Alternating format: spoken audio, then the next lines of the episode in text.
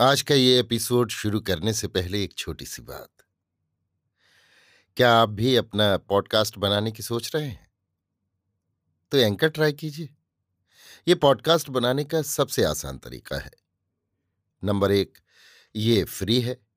Number दो, इसमें कई सारे ऐसे टूल्स हैं जो आपको अपने फ़ोन और कंप्यूटर पर रिकॉर्ड और एडिट करने की फैसिलिटी देते हैं। नंबर तीन आप अपने पॉडकास्ट को डिस्ट्रीब्यूट भी कर सकते हैं, जिससे इसे स्पॉटिफाई और दूसरे प्लेटफॉर्म पर सुना जा सके। तो डाउनलोड कीजिए फ्री एंकर ऐप या विज़िट कीजिए एंकर डॉट एफ़ पर अपना पॉडकास्ट स्टार्ट करने के लिए। ये तो थी एक छोटी सी जानकारी, और अब शुरू करते हैं एपिसोड का सिलसिला। तो आज के एपिसोड में लीजिए सुनिए सूर्यकांत त्रिपाठी निराला के लिखे उपन्यास, प्रभावती का भाग छ, मेरी, यानी समीर गोस्वामी की आवाज़ में। जरा देर में जरा समा बदल गया, चारों ओर हँसी खुशी छा गई। राजकुमार चुपचाप देवी यमुना से दबे बैठे हैं। मन ही मन उस विजयनी प्रतिभा की प्रशंसा करते हुए। राजकुमार को पान लाने के लिए पूछते हुए प्रभावती को संकोच हो रहा है। बैठी माला की लड़ी हाथ में लिए, नीची निगाह देख रही है। मन बार बार यमुना की सहायता चाहता है। नारी अपनी महिमा नहीं छोड़ सकती। प्रभा को देखते ही यमुना समझ गई। जो कार्य क्रमशः होते हैं, उनका भी उसे ज्ञान है। सब क्रम प्रभा यमुना को सुना चुकी है। अपने चातुर्य के कारण यमुना प्रभावती का दाहिना हाथ है। किसी विशिष्ट विषय के बाद। दूसरी बातचीत चलने पर भी मौका देखकर अनुकूल बात की जाती है। ये मर्म छिपी राजकुमारी यमुना कितना समझ सकती है और राजकुमारी प्रभावती को बार बार समझाकर ही अपना सकी थी, इसका उल्लेख अनावश्यक है। प्रथम प्रगाढ़ भक्ति भाव का उसी ने रुख बदला। अब इस प्रतीक्षा में है कि वो उपहास वाला आनंद भी कुमार प्रभा तथा सेविकाओं के मन से निकल जाए। प्रतिक्रिया के भरे मुहूर्त में नवीन रचना शुरू करेगी। ये वही क्षण है। नाव की छत पर बैठक है। राजकुमार और प्रभावती को यमुना ने सामने सामने बैठाया था। चार सेविकाएँ चार कोने में बैठी हैं। इन्हीं में यमुना राजकुमारी के दाहिनी बगल, एक पीछे पतवार संभाले हुए एक सामने गति निरीक्षण करती हुई, नाव अपने आप बहाव में बही जा रही है। यमुना ने एक सेविका से मदरा, हल्का आसव, घृत पक्व, चबेना और भूना मांस ले आने के लिए कहा। दूसरी, तीसरी और चौथी को राजकुमारी वाली वीणा, मृदंग और नूपुर मंजीरे ले आने की आज्ञा दी। सेविकाओं ने वैसा ही किया। यमुना उठकर पूरब को बहाव की ओर मुँह किए राजकुमार और प्रभावती के बीच कुछ फासले पर आ बैठी और दोनों के पान और भोजन सजाकर सामने रख दिए। फिर प्याली में मदरा ढालकर उठाकर राजकुमार के हाथ में दे दी। देवी की इच्छा समझकर मुस्कुराकर नीची नज़र राजकुमार ने प्याली पकड़ ली। फिर होठ काट कर मुस्कुराती हुई प्रभावती की ओर देखकर उसकी भी रत्न जटित प्याली आसव से भरकर दी। ढीले हाथ प्रभावती अपनी प्याली लेकर राजकुमार को भरी हँसी की नत दृष्टि से देखने लगी। राजकुमार तब तक लिए ही बैठे थे। यमुना ने राजकुमार से कुछ आगे आने के लिए प्रार्थना की। फिर बाएँ से प्रभावती और दाहिने से कुमार का प्याली वाला हाथ पकड़कर दोनों की प्यालियाँ मिलाते हुई बोली, पीने, गाने और विहार न करने में भी अकेली हमारी राजकुमारी आपके साथ होंगी। आप ऐसी जगह कभी इनको छोड़कर न जाएँगे। आज के अमृत जल देने वाली नीचे गंगा जी, ऊपर मयूख वर्षी चंद्र, एक दूसरे के लिए प्रेम बहाने वाले आप दोनों और रंगीनी भरने वाली सुरा सुंदरी गवाह हैं। कुमार, मन में कॉल करके पान कीजिए। कुमार ने प्याली खाली कर दी। प्रभा ने भी पात्र रिक्त कर दिया। दोनों एक एक टुकड़ा मांस लेकर खाने लगे। यमुना दूसरे दौर की तैयारी करने लगी। दोनों की उचित मात्रा हो चुकने पर यमुना ने पूछकर पात्र, प्याली और तश्तरियाँ उठवा दी। दोनों के मुँह धुलवा दिए। रंगीन दृष्टि से दोनों एक दूसरे को देखते हुए, यमुना के दिए पान लेकर खाते हुए, एक दूसरे की आत्मा में बैठने लगे।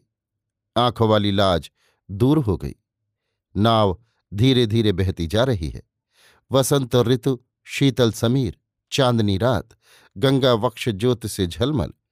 नाव पर राजकुमार और राजकुमारी की पहली रात और इसे वे दोनों शराब की आबदार आँखों से देखें तो कितना सुंदर होगा। यमुना ने प्रभावती को वीणा बढ़ा दी। एक दूसरी सेविका से मृदंग की ओर इशारा करके राजकुमार को देने के लिए कहा, स्वयं नूपुर गुच्छ ले लिए। वीणा चढ़ी हुई थी। मृदंग लैस किया हुआ था। तारों में पहले तीन चार बार प्रभावती ने आलाप ली। फिर देश पर त्रिताल की एक गति बजाने लगी। हाथों में नूपुर गुच्छ लिए लिए यमुना ताल द्विमात्रा मात्रा अर्धमात्रा तथा दीर्घ रणन से झंकृत करती रही। कुमार देव सोलह मात्रा पर मृदंग के बंधे बोल लघु थपकियों से निकालने लगे। गति द्रुत से द्रुततर होती गई।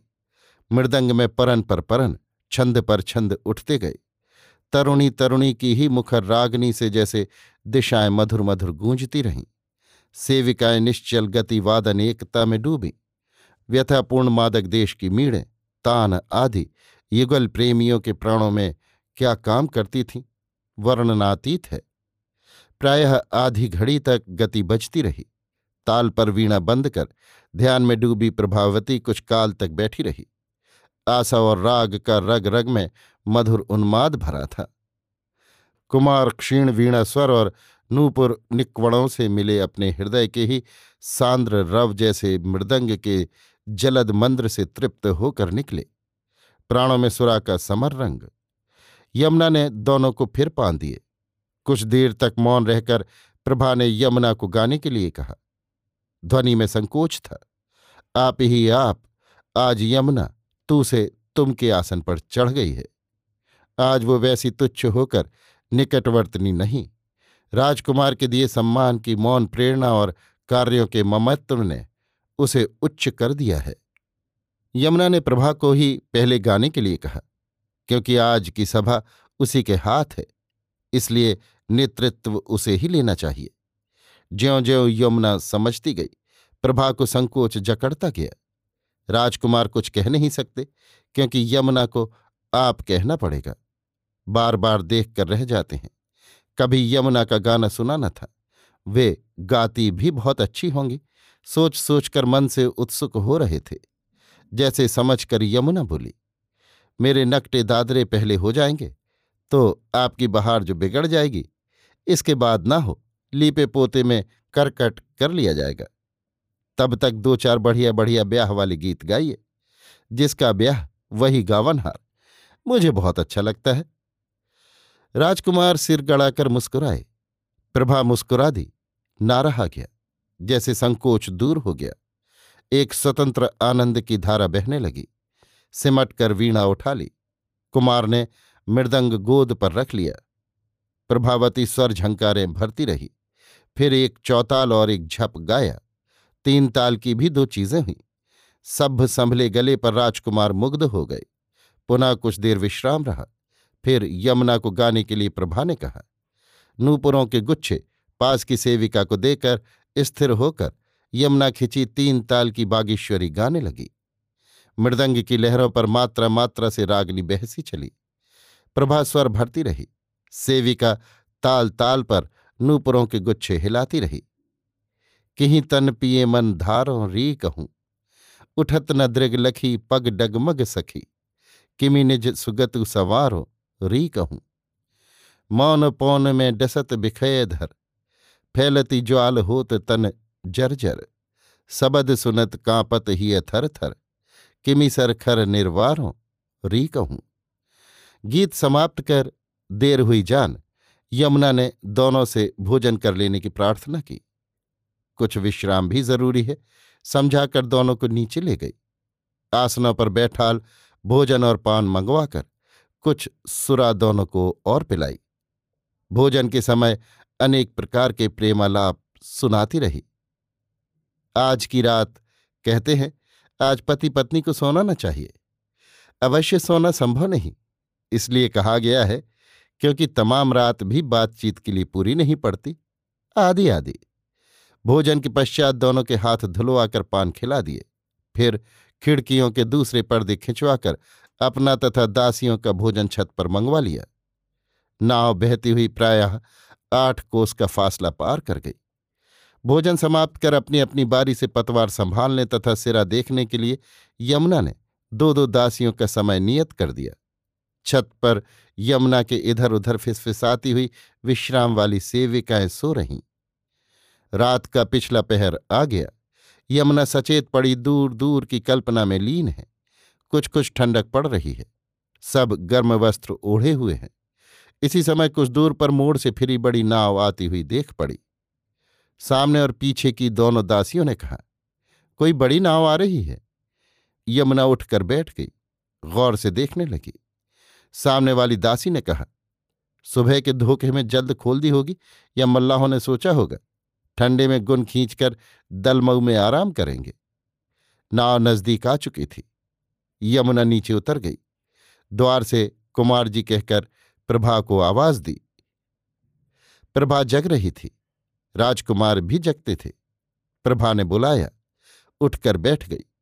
राजकुमार भी बैठ गए। यमुना ने कहा, एक नाव आ रही है, मुझे जान पड़ता है, बलवंत की नाव है। प्रभावती निकलकर देखने लगी। नाव बहुत करीब पहुँच चुकी थी। राजकुमार छत पर चले गए। यमुना? प्रभा यमुना को पकड़कर रो दी। छी, कोई हिम्मत हारता है? मैं समझ गई। जल्द भारी गहने उतार डालो। नाव दाहिने करो, जहाँ तक हो। यमुना ने पतवार वाली को आवाज़ दी। वे दाहिने से गुन खींच कर आ रहे हैं। प्रभावती को समझाया। मौका अच्छा न जान पड़े तो कूद कर तैर जाना। कुमार के लिए चिंता नहीं। धीरे धीरे जल्द जल्द यमुना कहती गई हाँ पिताजी साथ होंगे। प्रभावती जल्द जल्द गहने उतार रही थी। नाव आ पहुँची। कौन है? आवाज़ आई। धीरे से एक खिड़की से प्रभा के गंगा में बैठने का शब्द हुआ। ध्यान लगाए यमुना और दासियों ने सुना। राजकुमार किनारे बिस्तर के नीचे से अस्त्र निकाल रहे थे। नाव भी आने वाली नाव के काफ़ी बाएँ हो चुकी थी। पूछने के साथ ही बिना यमुना की सलाह कुमार ने कह दिया देवकुमार लालगढ़। प्रभा डुबकी लगाकर दूर निकली। चित्त होकर जरा सांस लेकर फिर डुबकी लगाती गंगा पार करने लगी। कुमार ने देखा, बलवंत सिंह सामने खड़ा है। अच्छा दोस्त, बलवंत ने ध्वनि में गुस्ताखी की। बलवंत लालगढ़ के खिलाफ था। कुमार की आँखों में क्रोध आ गया। सजी नाव अपना परिचय दे रही थी। यमुना बलवंत का इशारा समझ गई। ऊपर कुमार की बगल से कहा, और तुम्हारी बहन साथ है। बांदी, नीच कुल कलंक, यमुना ने भाला मारा, बलवंत बैठ गया, पीछे खड़ा सिपाही बिंध कर गिर गया। खबरदार कुमार, मैं जाती हूँ, पार जाने तक किसी को बढ़ने न देना। सखी सती होंगी या तुम्हें छुड़ाएँगे, वे पिता से बचने के लिए गई हैं। लो तीर कमान, कहती यमुना कूद गई। कुमार ने यमुना पर चलाया भाला रोका। बात कहती, वार से पहले यमुना कूद गई थी। पकड़ो, बलवंत ने आवाज़ दी, पर वो कहीं उभड़ी हुई न देख पड़ी। तैयार कुछ लोग बाई ओर देखते रहे। कुमार ने आवाज़ के साथ ही दूनी गरज से कहा, बलवंत, यहाँ हम अकेले हैं, पर वीर सिंह को तुम अच्छी तरह जानते हो।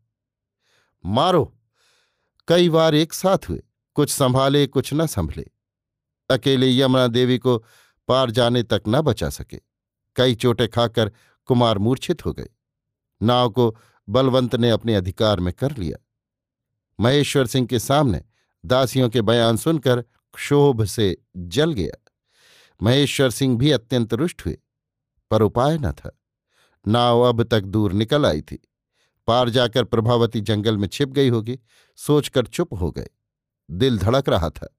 बलवंत बड़े गर्व से उन्हें देख रहा था, जैसे उनके अपराध की क्षमा न हो। कुमार देवबंदी अवस्था में नीचे मूर्छित लिटा दिए गए। यमुना कूदकर डुबकी लगाकर किनारे की तरफ़ नहीं गई। सीधे बलवंत की नाव की तरफ़ गई। बलवंत की नाव इतनी निकट थी कि वो एक डुबकी से नाव के पीछे पहुँच गई। ये स्रोत के अनुकूल जाना था। उसने सोच लिया था कि इतने निकट से कटकर पार के लिए जाएगी तो कुमार को बचा न सकेंगे। बलवंत की नाव के कुछ ही फासले से होकर जाना होगा। मुमकिन है पकड़ जाए। ये सब क्षण मात्र में सोचकर बलवंत की नाव की बगल में पतवार के पास निकली और धीरे से पतवार का सहारा लिए साथ चलती रही।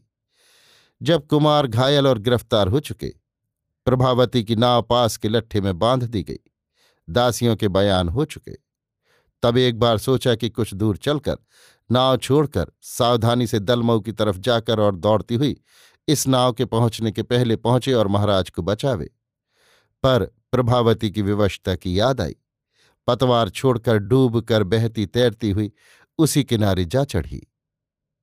अभी आप सुन रहे थे सूर्यकांत त्रिपाठी निराला के लिखे उपन्यास।